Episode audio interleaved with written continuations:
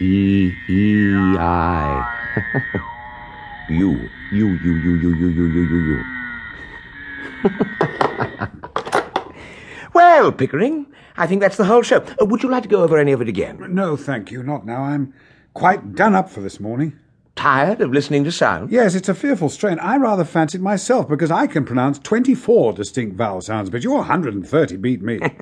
I can't hear a bit of difference between most of them. Well, that comes with practice. You hear no difference at first, but you keep on listening, and presently you find they're all as different as A from B. Please, sir. Yes, Mrs. Pierce, what is it? uh, A young woman wants to see you, sir. A young woman. What does she want? Well, sir, she says you'll be glad to see her when you know what she's come about. She's quite a common girl, sir. Very common indeed. Has she an interesting accent? Oh, something dreadful, sir, really. Let's have her up, Pickering. Show her up, Mrs. Pierce. Very well, sir, it's for you to say.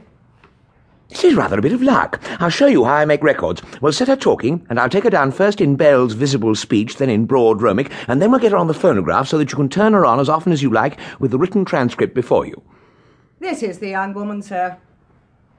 Why, this is the girl I jotted down last night. She's no use. For all the records I want of Listen Grove lingo, I'm not going to waste another cylinder on it. Be off with you. I don't want you. But Mr. Saucy, do I know what I come for yet? Did you tell him I come in a taxi? Nonsense, girl. What do you think a gentleman like Mr. Higgins cares what you came in? Ooh, we are proud.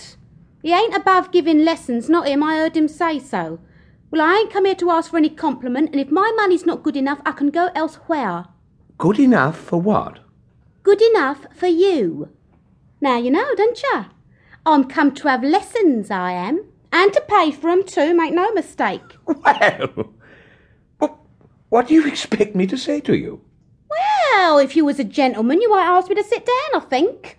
Didn't I tell you I'm bringing you business? Pickering, shall we ask this baggage to sit down, or shall we throw her out of the window? Ow! I won't be called a baggage when I've offered to pay like a lady. What is it you want, my girl? I want to be a lady in a flower shop instead of selling at the corner of Tottenham Court Road. But they won't take me unless I can talk more genteel. He said he could teach me. Well, here I am ready to pay him, not asking any favour, and he treats me as if I was dirt. How can you be such a foolish, ignorant girl as to think you can afford to pay Mr. Higgins? Why shouldn't I? I know what lessons cost as well as you do, and I'm ready to pay. How much? Now you're talking.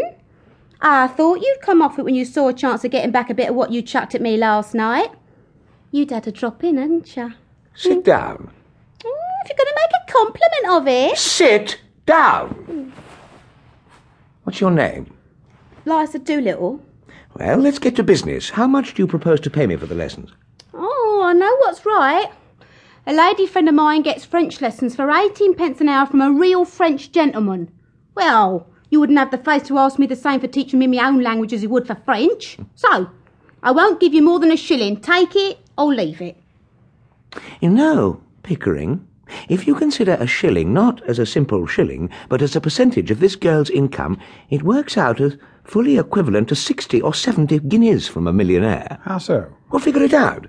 A millionaire has about £150 a day. She earns about half a crown. I told you I only... She offers me two fifths of her day's income for a lesson. Two fifths of a millionaire's income for a day would be somewhere about sixty pounds.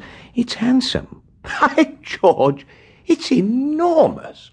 it's the biggest offer I've ever had. Sixty pounds? What are you talking about? I never offered you sixty pounds. Where would I get Hold six- your tongue. But I ain't got sixty pounds. Oh, don't cry, you silly girl. Sit down. Nobody is going to touch your money. Somebody's going to touch you with a broomstick if you don't stop snivelling. Sit Hmm. down. I would think you was my father. If I decide to teach you, I'll be worse than two fathers to you. Here, take my handkerchief. What's this for? To wipe your eyes. To wipe any part of your face that feels moist. Remember, that's your handkerchief and that's your sleeve. Don't mistake the one for the other if you wish to become a lady in a shop. It's no use talking to her like that, Mr. Higgins. She doesn't understand you. Higgins, I'm interested. What about the ambassador's garden party? I'll say you're the greatest teacher alive if you make that good. I'll bet you all the expenses of the experiment you can't do it, and I'll pay for the lessons. Oh, you are real good. Thank you, Captain. It's almost irresistible. She's so deliciously low, so horribly dirty. Oh, I ain't dirty. I wash my face and hands before I come, I did. You're certainly not going to turn her head with flattery, Higgins. Oh, don't say that, sir. There's more ways than one of turning a girl's head.